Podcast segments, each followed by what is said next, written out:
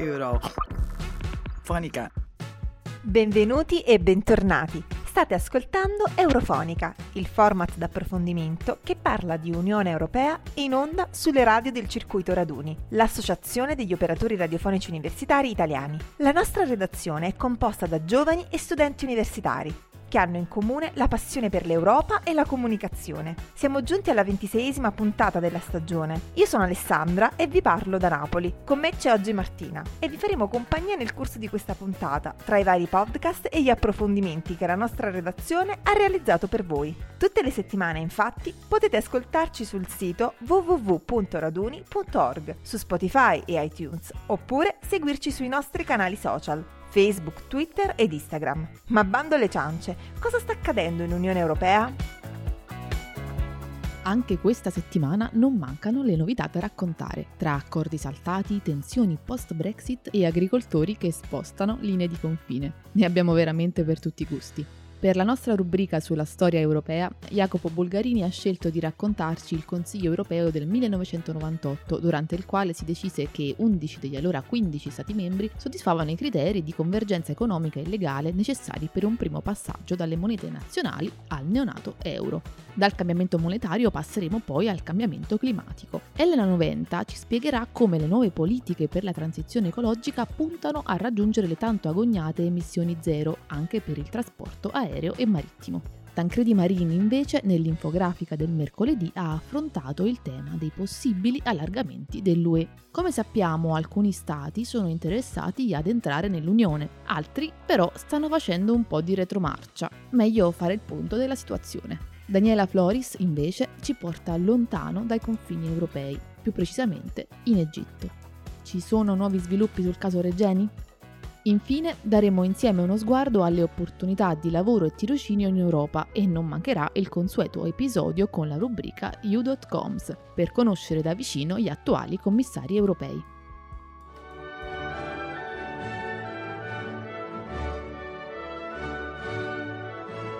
Eurofonica. Eurofonica. Entriamo nel vivo della nostra puntata con un comunicato del vicepresidente della Commissione europea, Valdis Dombrovsk. L'accordo di investimenti Unione Europea-Cina è sospeso. L'accordo in questione è stato siglato a dicembre del 2020 e comporterebbe un'apertura all'economia cinese. Già malvisto da gran parte degli Stati membri, le sanzioni a quattro funzionari cinesi da parte di Bruxelles per la violazione dei diritti umani e la risposta della Cina con sanzioni verso figure simboliche ed enti europei hanno complicato le cose. Il vicepresidente ha affermato che il successo dell'accordo dipende molto da come evolveranno le relazioni tra l'Unione Europea e la Cina. Continuando a parlare di rapporti con paesi terzi, la Francia è in disputa con il Regno Unito per la zona di pesca delle isole del Canale della Manica. Dal gennaio 2021 è entrato in vigore l'accordo sulla Brexit e il Regno Unito ha pubblicato non solo una lista di imbarcazioni autorizzate a sfruttare quei particolari stock ittici, ma anche le modalità e i giorni di validità.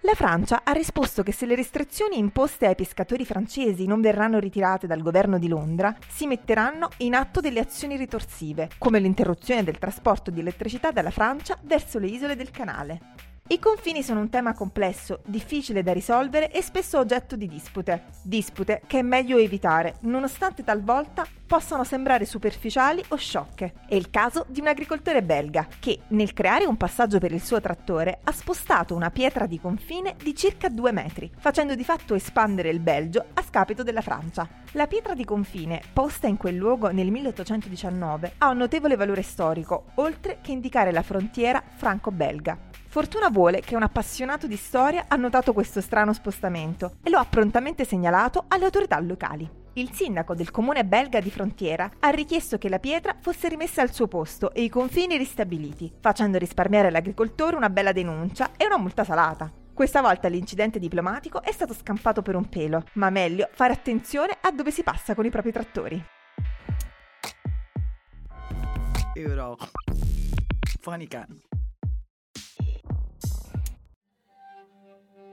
Ma è arrivato il momento di fare un salto indietro nel tempo. Siamo nel 1998, è il 3 maggio e il Consiglio europeo si è riunito per decidere quali Paesi membri dell'Unione soddisfano i criteri per il passaggio alla moneta unica. A raccontarci com'è andata è Jacopo Bulgarini nella foto storica che potete vedere sulla nostra pagina Instagram. Nel corso di questa importante riunione il Consiglio europeo ha approvato per 11 paesi, tra cui l'Italia, il passaggio alla moneta unica. Questi paesi infatti rispettavano i cosiddetti parametri di Maastricht, stabilità dei prezzi, solidità della finanza pubblica, tassi di cambio stabili, tassi di interesse bassi e indipendenza della Banca Centrale Nazionale. Successivamente la conduzione della politica monetaria venne affidata all'Eurosistema e alla Banca Centrale Europea, che hanno poi stabilito per le valute di ogni singolo Stato i tassi di cambio con l'euro.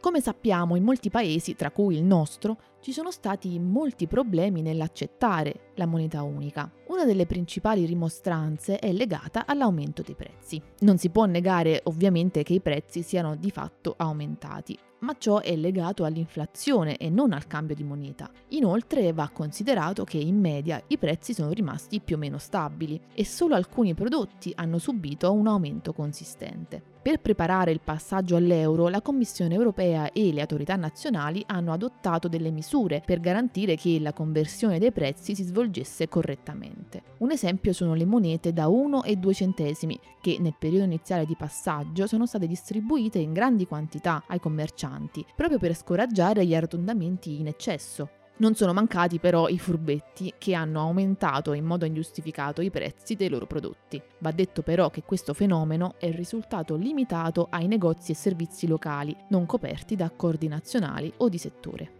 La percezione dell'aumento dei prezzi è probabilmente un po' spropositata rispetto a ciò che è accaduto, ma l'euro adesso è una moneta forte e stabile, quindi non c'è nulla di cui preoccuparsi.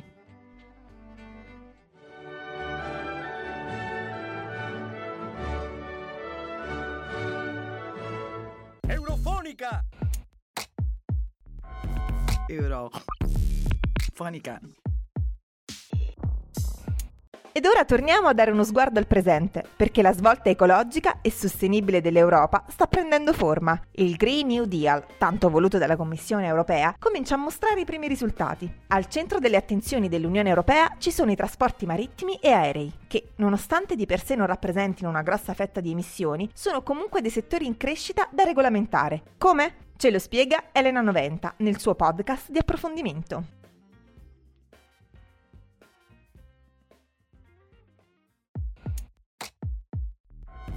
Eurofonica.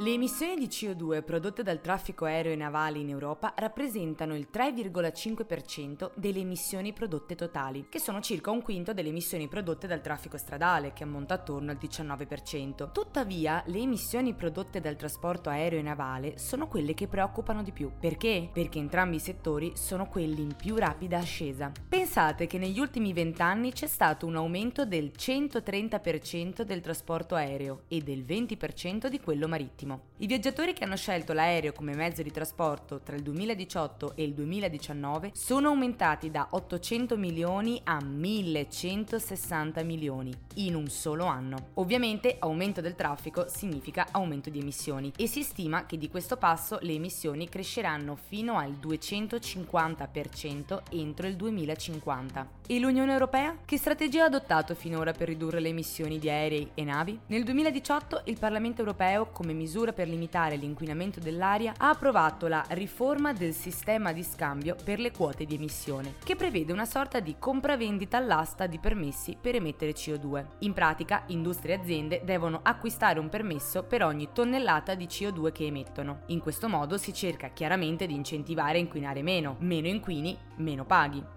Per il momento non è una pratica che sembra avere molto successo, soprattutto perché molte industrie praticano la delocalizzazione della CO2, ovvero delocalizzano la loro produzione in regioni o paesi dove le norme sull'inquinamento sono meno rigide e molto più convenienti. Il sistema dello scambio delle quote può risultare una soluzione efficace anche per il settore dei trasporti. Recentemente infatti è stato proposto, oltre ad altre misure, di estendere questo sistema anche a loro. Per il trasporto aereo in particolare è stata avanzata la proposta di un sistema chiamato Corsia, che prevede una sorta di controbilanciamento delle emissioni prodotte. In sostanza, le compagnie aeree dovrebbero investire in progetti e iniziative ecologiche, come ad esempio piantare alberi, in relazione alle emissioni prodotte dal traffico aereo. Per quanto riguarda il trasporto navale, invece, nel 2018 il Parlamento europeo, assieme all'Organizzazione Marittima Internazionale, ha cominciato una raccolta dati sulle emissioni dei trasporti navali da portare avanti con regolarità, presentando un report annuale per avere un quadro più preciso sui punti critici su cui agire. Lo scorso 27 aprile, durante l'ultima plenaria, il Parlamento europeo ha ribadito l'importanza di ridurre le emissioni di questo settore almeno del 40% entro il 2030, un obiettivo che si inserisce nella strategia strategia europea più a lungo termine, che punta a un'Europa più pulita entro il 2050. Per aiutare il settore marittimo a diventare più pulito e performante nel processo di transizione verso la neutralità carbonica europea, così come previsto nel Green Deal europeo, il Parlamento intende mettere in atto misure ben precise. Eliminazione graduale degli oli combustibili pesanti, da raggiungere per esempio con esenzioni fiscali per chi favorisce l'uso di combustibili alternativi. Decarbonizzazione, digitalizzazione e automatizzazione automatizzazione dei porti europei, introduzione dell'accesso regolamentato ai porti europei per le navi più inquinanti, promozione di miglioramenti tecnici come l'ottimizzazione della velocità delle navi o l'innovazione per nuovi sistemi di propulsione idrodinamica. Il trasporto aereo e marittimo sono fondamentali per lo sviluppo economico dell'Europa, per garantire una rete di comunicazione internazionale e di scambio tra persone, paesi e settori economici. È importante quindi che il futuro del settore dei trasporti sia un futuro ecosostenibile sostenibile, come speriamo sarà il futuro di tutti noi cittadini europei. Elena 90, da Pavia, per Eurofonica.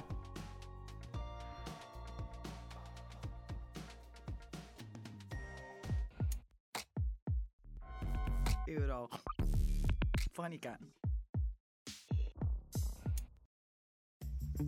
Questa era Elena Noventa, che ci ha parlato delle politiche europee per rendere i trasporti marittimi e aerei più sostenibili per il nostro pianeta. Voi cosa ne pensate? Si tratta di misure efficaci? Scriveteci in direct sui nostri social, siamo curiosi di sapere la vostra opinione.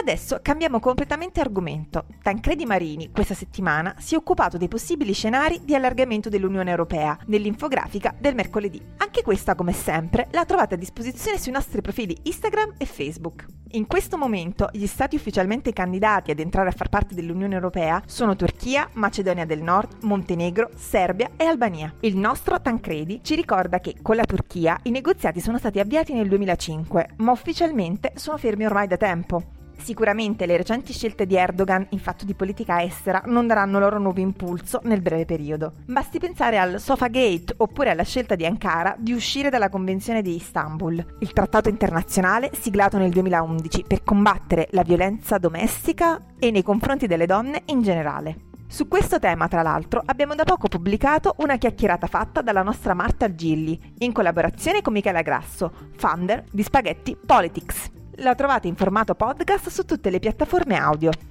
Ancora con il Montenegro e la Serbia i negoziati vanno decisamente a rilento. Questi stati avevano fatto domanda tra il 2012 e il 2014, ma nonostante gli sforzi messi in campo siamo ancora ben lontani dal raggiungimento del traguardo. Sull'ingresso di Macedonia del Nord e Albania invece pesa il veto imposto dalla Francia di Macron, che si è letteralmente imposto contro il loro ingresso nonostante il parere positivo sia della Commissione sia del Parlamento europeo. Il tema dell'allargamento quindi si conferma caldo e di difficile attuazione nel breve periodo. Serviranno dunque tutta l'esperienza e le capacità di negoziazione dei più alti diplomatici europei per portare effettivamente in porto nei prossimi anni una nuova fase di allargamento dell'Unione Europea.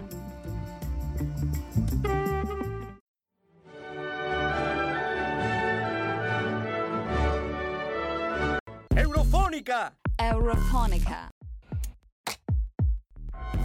Eurofonica. Dall'Europa ci spostiamo in Medio Oriente, più precisamente in Egitto. Ci sono stati degli sviluppi recenti sul caso Giulio Reggeni. Pare che i servizi segreti egiziani fossero già a conoscenza della morte di Reggeni il giorno prima del ritrovamento del corpo e che la storia della rapina finita male sia stata tutta una messa in scena. Queste notizie sono emerse in seguito alla testimonianza ritenuta attendibile dalla magistratura italiana. Daniela Floris ha approfondito questa vicenda. Ascoltiamo.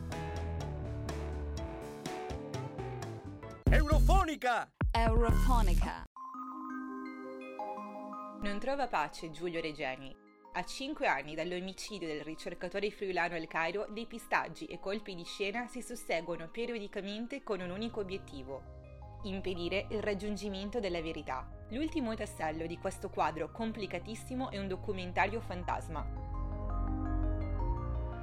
Scovato da Wired Italia, ricostruirebbe la vicenda di Giulio gettando ombre sulla sua figura e sul suo operato in Egitto. Il video è sparito dal web a poche ore dall'apparizione su un canale YouTube e una pagina Facebook il 29 aprile. Ora disattivati, entrambi gli account sono riconducibili a TEN-TV, acronimo di Tahrir Egyptian Network, una stazione televisiva filogovernativa che rifiuta le domande della stampa italiana. Lo stesso giorno, a Roma, veniva rinviata a maggio, causa Covid, l'udienza preliminare per i quattro agenti dei servizi segreti egiziani imputati di tortura e omicidio, sullo sfondo, le posizioni diametralmente opposte di Italia e Egitto sull'accaduto corrono parallele al grande risico della geopolitica mediterranea. Per il governo del Cairo, che ha più volte cambiato versione dei fatti e ostacolato le indagini italiane, Regeni sarebbe una volta un ragazzo un po' troppo intraprendente, vittima di conoscenze sbagliate, e altre una spia al soldo del Regno Unito, dove Regeni svolgeva un dottorato di ricerca all'Università di Cambridge. Per l'Italia, invece, Giulio, che si occupava di organizzazioni sindacali indipendenti, era finito nel mirino degli apparati di intelligence di Al-Sisi. Prelevato dagli agenti il 25 gennaio 2016, giorno dell'anniversario delle proteste di Piazza Tahrir, Regeni fu torturato a morte ed esanime fu abbandonato nudo sul ciglio della strada, così da far intendere una presunta relazione sessuale finita male. In realtà il corpo di Giulio, ritrovato otto giorni più tardi, presentava segni di violenza compatibili con quelle inferte dalle forze speciali a dissidenti e altri detenuti politici. Un modus operandi collaudato, quello dell'entourage di Al-Sisi, che ha come fine ultimo quello di arrestare, screditare o far sparire figure scomode al regime. Tra loro, è bene ricordarlo, vi è Patrick Zaki, dottorando all'Università di Bologna, detenuto dal febbraio 2020 per la sua collaborazione con la ONG Egyptian Initiative for Personal Rights. Come sia possibile che uno Stato che copre la morte per tortura di un cittadino italiano ed europeo non subisca pesanti ripercussioni diplomatiche o sanzioni commerciali rimane una delle domande chiave dell'intero caso Regeni. Nonostante le indagini della Procura di Roma e appelli per una linea dura, l'Italia rimane uno dei principali partner europei del paese nordafricano. Nel 2020 l'Egitto, primo acquirente di armi italiane, acquista due fregate militari prodotte in Italia per un valore di 1,2 miliardi di euro. Inoltre, è l'italiana Eni a controllare e gestire numerosi giacimenti di gas naturale nel paese, come quelli di Nur e Zor, tra i più grandi nel Mediterraneo. In ambito europeo, i rapporti con l'Egitto ruotano attorno al contenimento dei flussi migratori e alla Libia, paese con cui il Cairo condivide un confine di oltre 1200 km e la cui instabilità preoccupa non poco i vicini egiziani.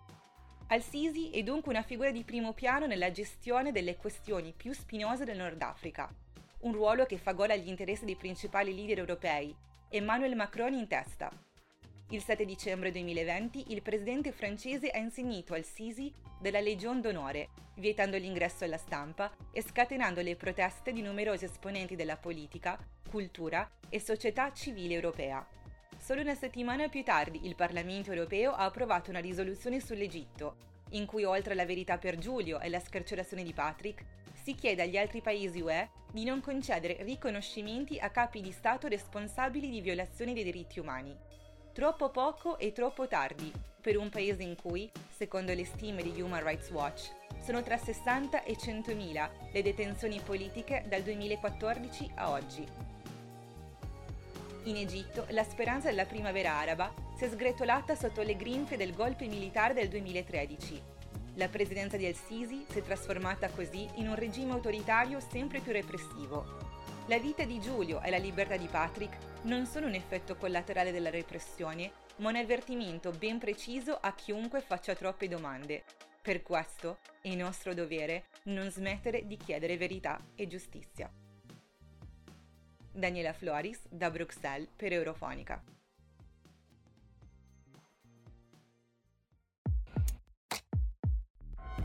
Euro.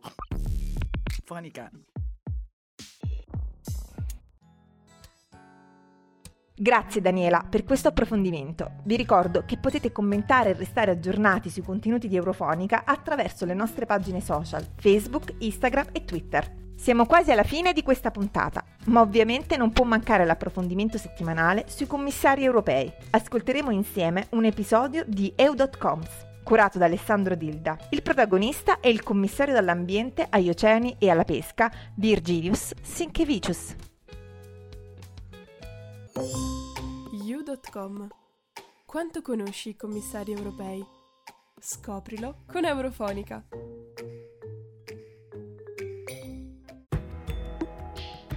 Virginius Sinkevicius è il membro più giovane dell'attuale Commissione von der Leyen, nonché il più giovane commissario europeo di sempre. Nato nella capitale Vilnius nel 1990, è il commissario europeo della Lituania, con delega all'ambiente e agli oceani ormai dal dicembre 2019.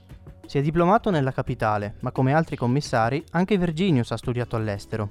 Nel 2012, infatti, ha ottenuto una laurea in economia ad Aberystwyth, nella omonima università gallese, diventata famosa per essere stata distrutta ben due volte da incendi mai chiariti. L'anno successivo ha conseguito un master in studi europei all'Università di Maastricht, nei Paesi Bassi, Sin da subito intraprende la carriera politica. Nell'anno della laurea, infatti, Sinkevicius svolge un tirocinio presso l'unità degli affari regionali ed etnici, precisamente nell'ufficio del primo ministro della Repubblica di Lituania. E sempre dal 2012 lavora per la testata Lithuania Tribune sia come autore che come editore.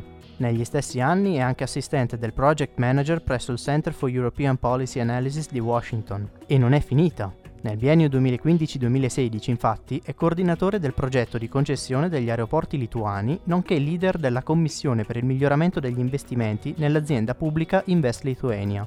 Si tratta di un'organizzazione no profit fondata nel 2010 e legalmente posseduta dal Ministero dell'Economia lituano con l'obiettivo di attirare più investimenti possibili dall'estero. Una volta concluso il suo incarico, Virginius fa ritorno nel Regno Unito, questa volta però all'Università di Oxford, dove frequenta un prestigioso corso sulla politica digitale. All'età di soli 26 anni è eletto al Parlamento lituano con l'Unione dei Contadini e dei Verdi di Lituania, un partito di centrodestra nato pochi anni prima dall'unione tra due gruppi politici lituani. Ma la carriera di Sinkevicius non si ferma qui, anzi prosegue sempre più in alto con la nomina a presidente della Commissione per l'economia, diventando poi ministro dell'economia della Repubblica di Lituania nel 2017, a soli 27 anni. Anche in questo caso Sinkevicius è il più giovane membro del Parlamento lituano a ricoprire incarichi politici di rilievo. Nel 2019 il Parlamento lituano approva la sua nomina commissario europeo, precisamente per l'ambiente e gli oceani, Proprio l'anno prima, infatti, era stato premiato dal Forum degli Investitori, un'associazione di traders che discute prevalentemente di finanza, borsa, trading su azioni e obbligazioni, per aver elaborato la miglior soluzione per l'ambiente aziendale. Come commissario per l'ambiente ha riconosciuto al nostro paese di aver fatto progressi significativi sulle discariche abusive, un fenomeno contro il quale il giovane commissario sta combattendo con responsabilità e determinazione. Per quanto riguarda l'inquinamento, Virginius ha invece dichiarato che l'Italia dovrebbe agire meglio e più rapidamente prima che la Corte dell'Unione arrivi a imporre eventuali sanzioni. Ma non è solo l'Italia ad essere al centro del mirino di Sinkevicius. Anche gli altri paesi europei in generale sono ancora abbastanza indietro nella protezione dei loro cittadini da inquinamento e malattie respiratorie. Per il commissario, i piani previsti per la Green Economy, ancor prima dell'emergenza Covid, non erano sufficienti e ora che la pandemia ha stravolto tutti i piani, la situazione non è certamente migliorata. In tutta Europa troppe persone sono ancora in pericolo a causa dell'aria che respirano. Servono misure più efficaci per ridurre l'inquinamento e affrontare il problema delle emissioni atmosferiche in tutti i settori, compresi l'agricoltura, i trasporti e l'energia. Sono queste le parole con cui il giovane responsabile per l'ambiente ha chiesto ai governi di rimediare, possibilmente in fretta. Altro punto importante su cui Sinkevicius sta concentrando l'attenzione è la riduzione delle emissioni per il decennio 2020-2030. In particolar modo sta dedicando attenzione al settore agricolo, monitorando le emissioni di ammoniaca in tutta l'Unione.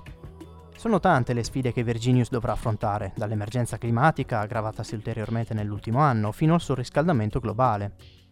Virginius è anche un poliglotta, oltre al lituano conosce per ovvi motivi il russo, poi l'inglese e il polacco, come ultima curiosità sul giovane commissario, sapevate che, data la sua giovane età, nel 2018 la testata Apolitical lo ha incluso nell'elenco dei 100 giovani nel governo più influenti di tutto il mondo?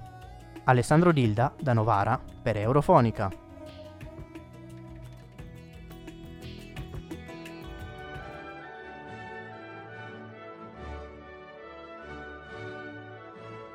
Eurofonica. Eurofonica. Eurofonica.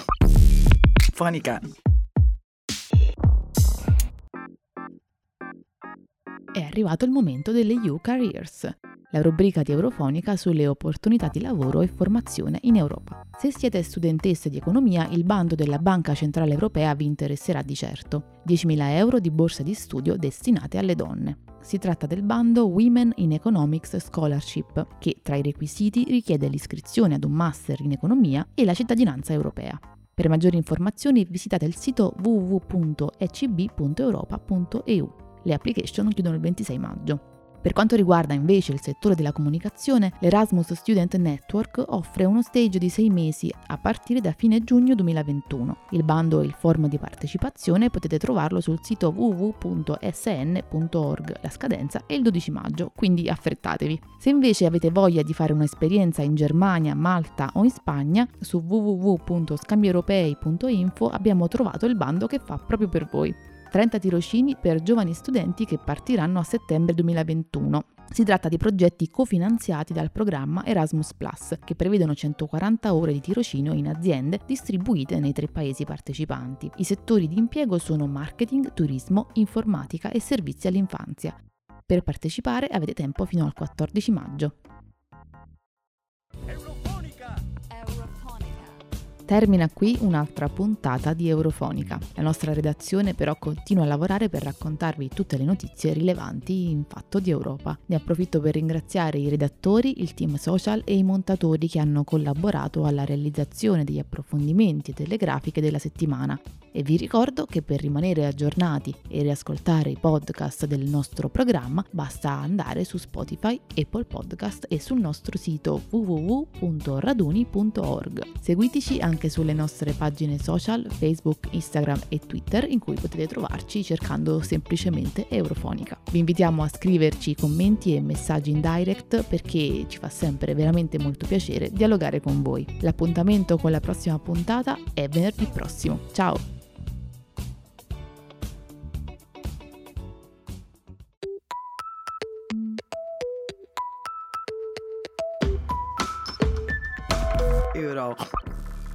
Eurofonica.